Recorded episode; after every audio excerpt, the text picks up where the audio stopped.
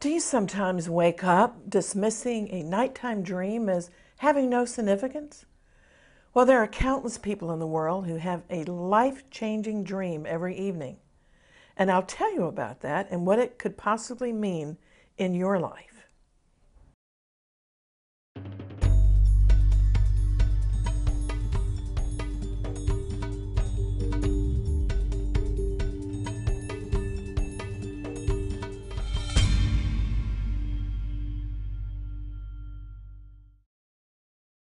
Why is God especially visiting the Muslim nations with dreams and visions? One of my most popular books, called Miracles Among Muslims, the Jesus Visions, documents the supernatural move of the Holy Spirit that's going on right now in the Islamic world.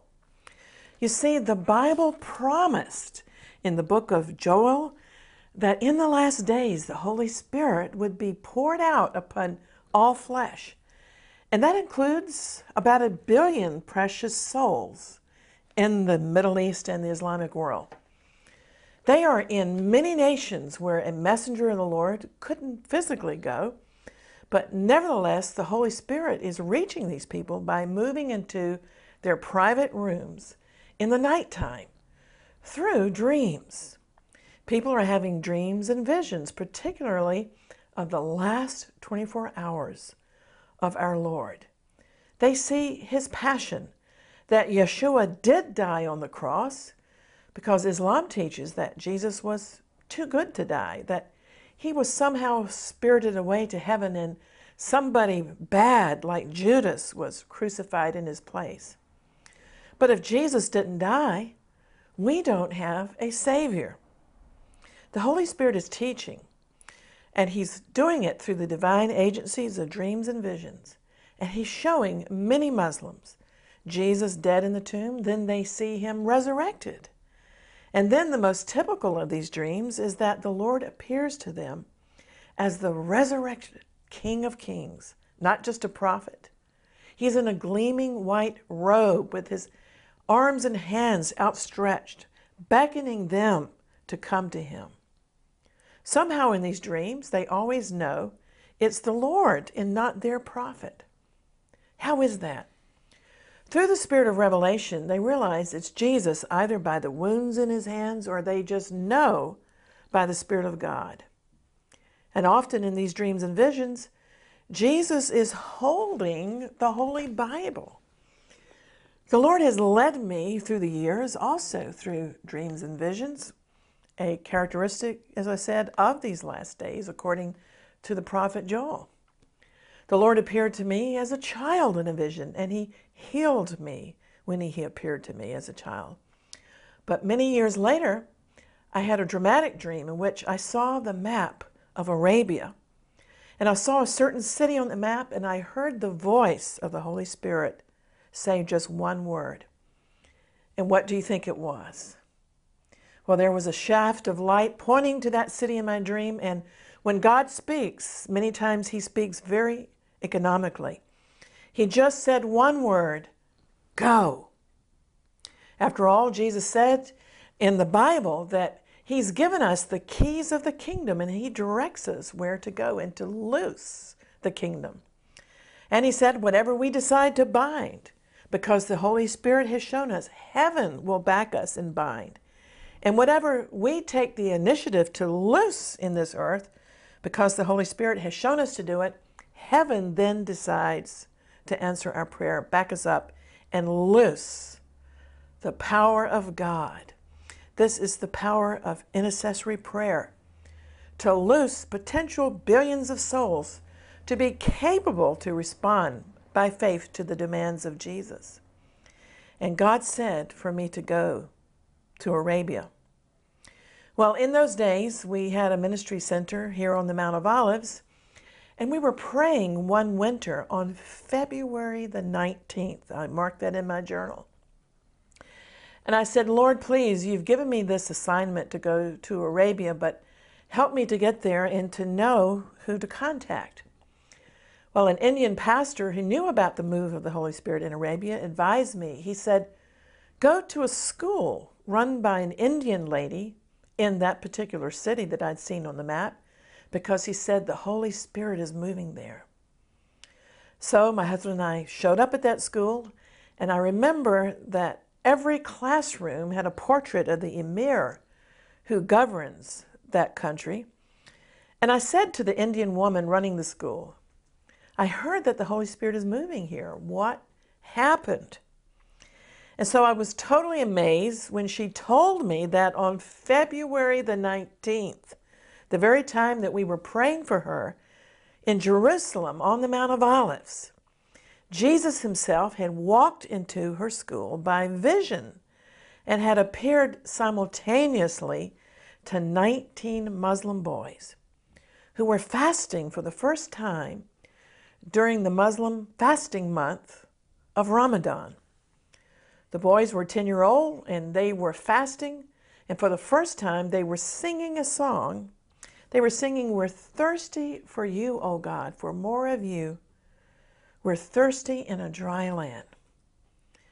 Suddenly, while we were praying here on the Mount of Olives, all of those students saw a flash of lightning outside of their classroom.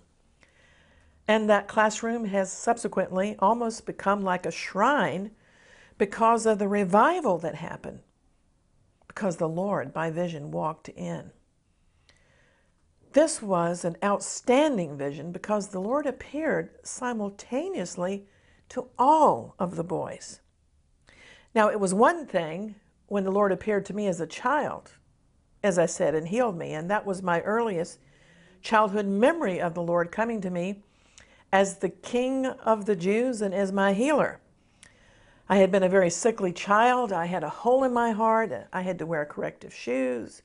My parents, who were in the ministry, said that I was dying, bleeding internally. I had even lost all of my hair, but I will never lose it again because Satan cannot put any oppression upon any of us a second time unless we fall into sin and let him. But that is one thing I can tell you. Jesus appeared to me. Maybe you believe me, maybe you don't, but in Arabia, the school children were all seeing him at the same time.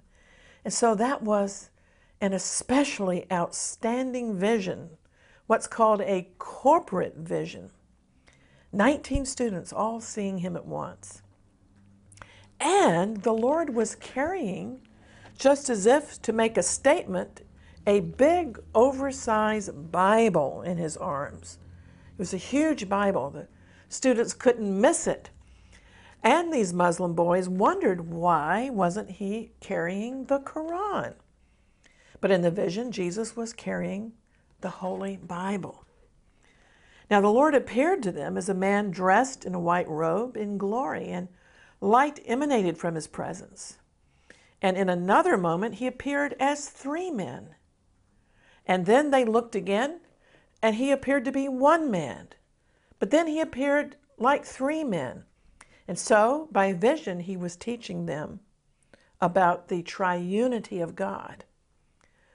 Also released throughout the classroom, they said, was the fragrance of the rose of Sharon. Now, Jesus laid his hands on each boy, and as he did, he asked them what their needs were. Some were sick and requested healing, and others said they had family members who were sick and needed help. Some of them asked for help to pass their exams. But whatever they needed, he said, "It is done. It is done." And as he laid hands on each of these boys, they felt the cool, refreshing water of the Holy Spirit rushing through their bodies in that hot climate. But the whole vision in which the Lord revealed himself to these Muslim children was like a parable, because the classroom teacher never saw the Lord. But what does the Bible teach? Unless you become as a little child, you cannot see the kingdom of God. The boys kept saying, "Teacher, teacher, he's touching you right now. He's laying his hand on your head." But the teacher never saw the Lord. But all of the boys spoke with him and interacted with him, and there was a revival that took place. Even the imam, the leader of the local mosque, sanctioned this visitation as a miracle.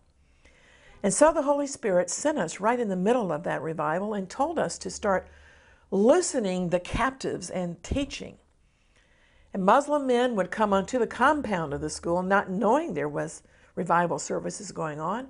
They would come perhaps to deliver a package or some other materials, but the moment they stepped foot upon the premises of the compound of the school, phenomenon happened like in previous revivals throughout church history.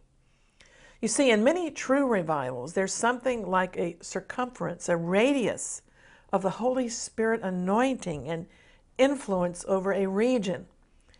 For example, it's recorded that in the Hebrides revival in Scotland that hardened sinners fell by the roadside and began to come under strong conviction in the ditches to repent. Well, these men in Arabia were not attending gospel meetings, but revival was in the air. And men fell down under the power of the Holy Spirit, and they couldn't get back up onto their feet, even if they tried, because of the weightiness of the Holy Spirit. About forty-five minutes later, when they were finally able to get back on their feet, what do you think they asked for? They asked, hallelujah, for a Holy Bible. And so the Lord is visiting the Muslim nations because He's answering the prayer of Abraham, the father of all the Abrahamic faiths. Why was Abraham able to get up early in the morning, obediently as recorded in the Torah in Genesis chapter twenty-two, to take his son Isaac to be sacrificed, not hesitating? Allowing his precious son Isaac to lie down on the wood after Abraham had carefully arranged the wood of the sacrifice.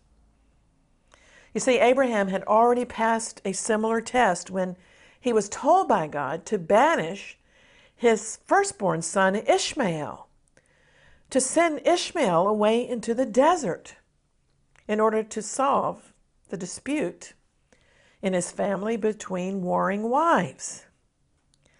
Abraham had said, "Oh God, Ishmael is my firstborn. Let him live." But God said, "Isaac shall be your only son legally in my eyes, through whom the covenant and promises will be fulfilled." Isaac being the son, of course, of Sarah. Most normal parents have a love tie to all their children. So Abraham cried to God, "Let Ishmael live." In other words, let him be the son of promise. But God said, "I've heard your prayer. Nevertheless, the promise is going to pass through Isaac and through Isaac's line, all the way to Messiah." And today, God is answering Abraham's prayer in this generation.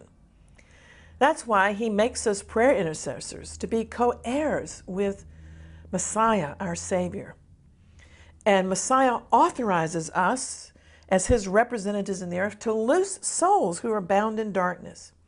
We can set them free through our prayers, through our fasting, and through preaching of the gospel. And that is why I must mention in this broadcast the importance of a verse in Hebrews chapter three and verse twelve, where it says, it gives us a warning. "Beware, my brothers, lest there be found in any of you an evil heart of unbelief, causing you to depart from the living God."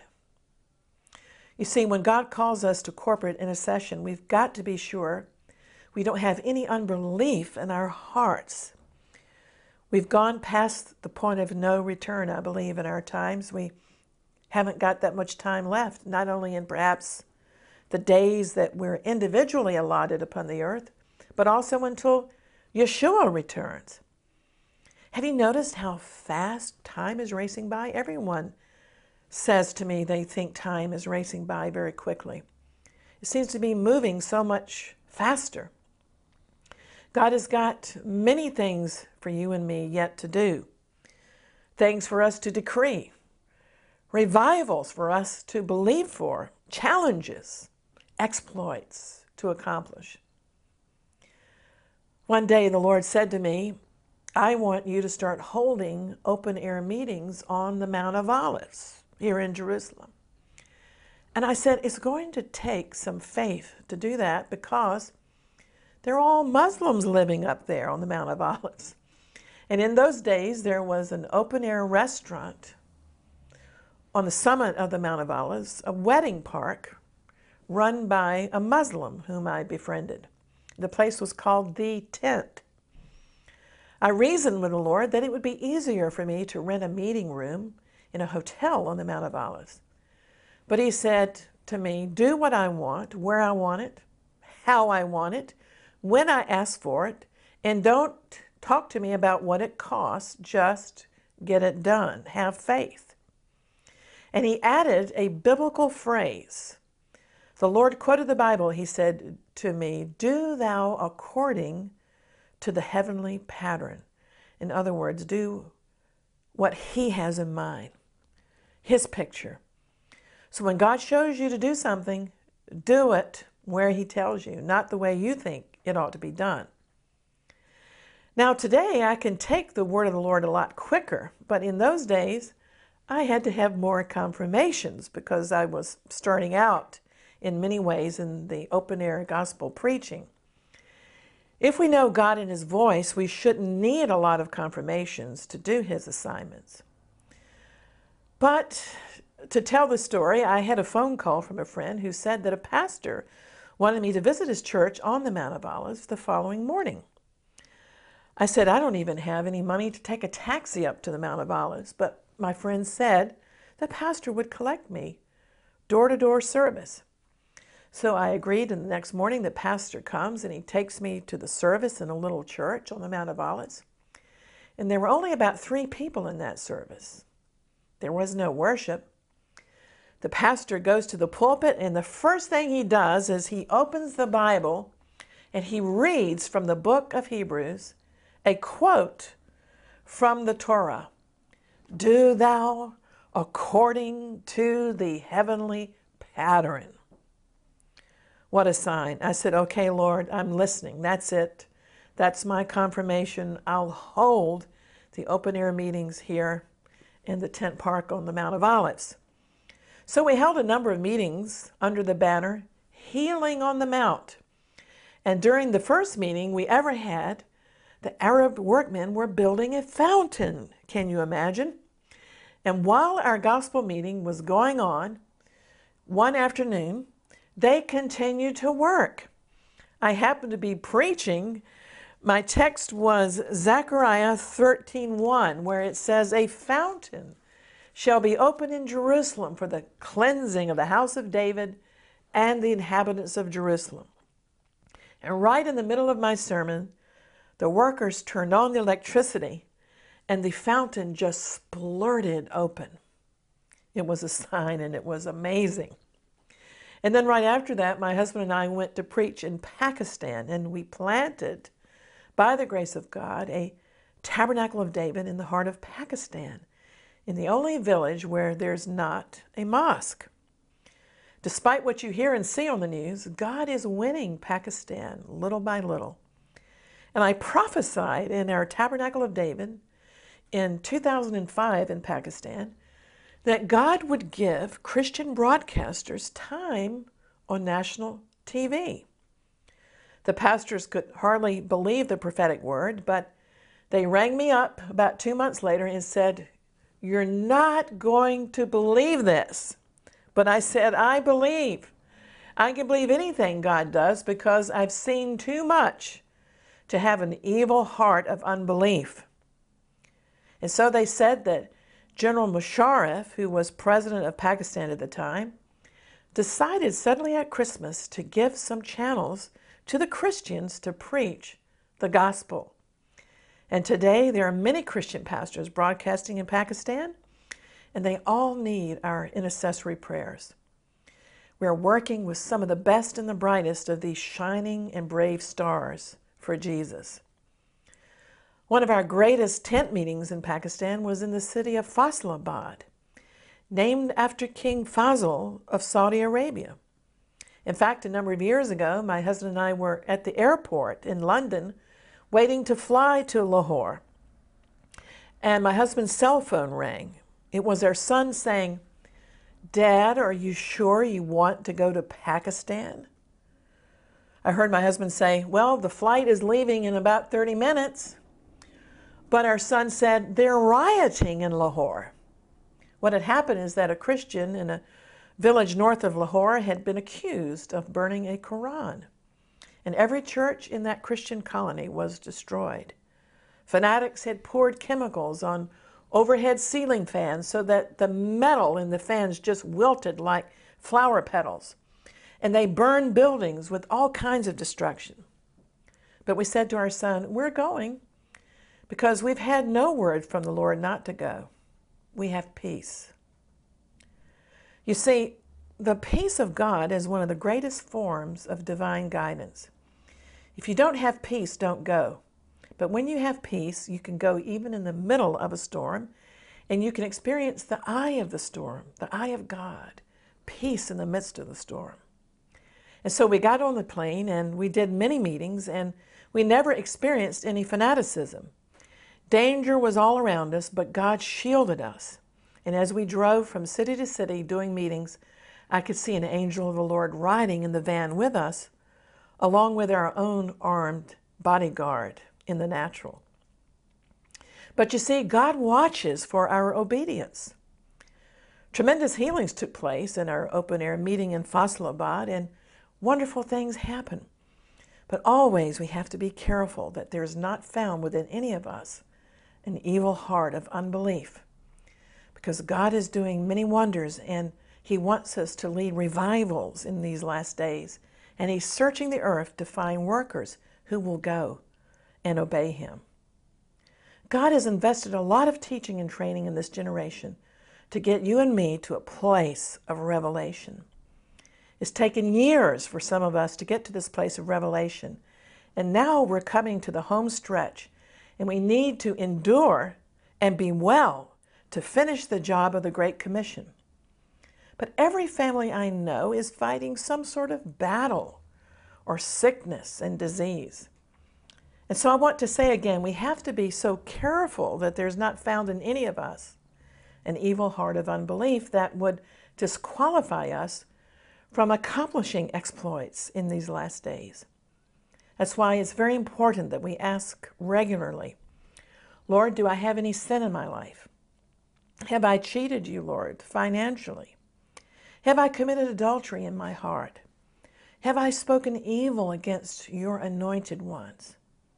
Or have I murmured and complained?" You see, we might think adultery is evil, but we don't realize how much God hates murmuring. We may think murder is terrible, but God also hates complaining and grumbling that can bring down upon our bodies the consequences, sickness and disease. Well, it does. I can show you that from the Word of God. It's written in the Torah that God sent a plague against the Israelites because of their murmuring and their complaining. We have to check ourselves to discover if we're living in unbelief towards any of God's promises. I could be living a holy, moral life, yet I could still have within my heart unbelief. That's why we're cautioned in Hebrews three twelve not to have an evil heart of unbelief. And so we have to repent for having unbelief. And I have to tell you, as a rule, fully believing God, grasping the spirit of revelation doesn't happen to us overnight. Believing God and standing strong on His promises happens because we have spent quality time meditating on the Word of God, listening to anointed tapes, C Ds, discovering anointed ministries in the earth, listening to their teachings, meditating on the Word, finding all of the faith scriptures in this Bible and meditating on them day and night, confessing them boldly. And as we do these things faithfully, then we speak faith continually, and these principles gradually become established within our hearts. And then they come to pass. And so when an ache or a pain or some symptom or problem comes, we have been so fortified by the Word of God and by our confession that will know how to resist temptations and sins and sickness and problems. James four seven says, "Submit yourselves then to God. Resist the devil, and he will flee from you." But most believers don't resist. We just have to train ourselves to resist and to cut off attacks. And then the peace of God is what keeps us. But if we panic, then we realize that we don't really have true faith. But if the peace of God is there in our spirits and we're not panicking, we can speak to that problem. We can speak to that mountain to leave, and it will have to obey us. God has given us guarantees in His Word. He made a covenant of healing. And He said, if you obey my word, He lays down conditions, if you will keep my laws, my commandments. Not if you'll live just like any common person in the world giving place to the devil, but if you will obey my word, then I will not permit any of these diseases to come upon you. And that guarantee to God's obedient children is in the New Testament over and over again. The Apostle Peter summed up the ministry of our Lord in Acts ten thirty-eight, when he said, "Yeshua went about doing good and healing all who were oppressed of the devil." Yes, that was the summation in one verse of our Lord's ministry through the Apostle Peter, the Lord's closest associate. The Lord healed all because God was with the Lord. I hope this edition of Exploits has encouraged you to be strong and to accomplish the works of the Lord, to believe for revival in difficult nations, for nothing is too hard for the Lord.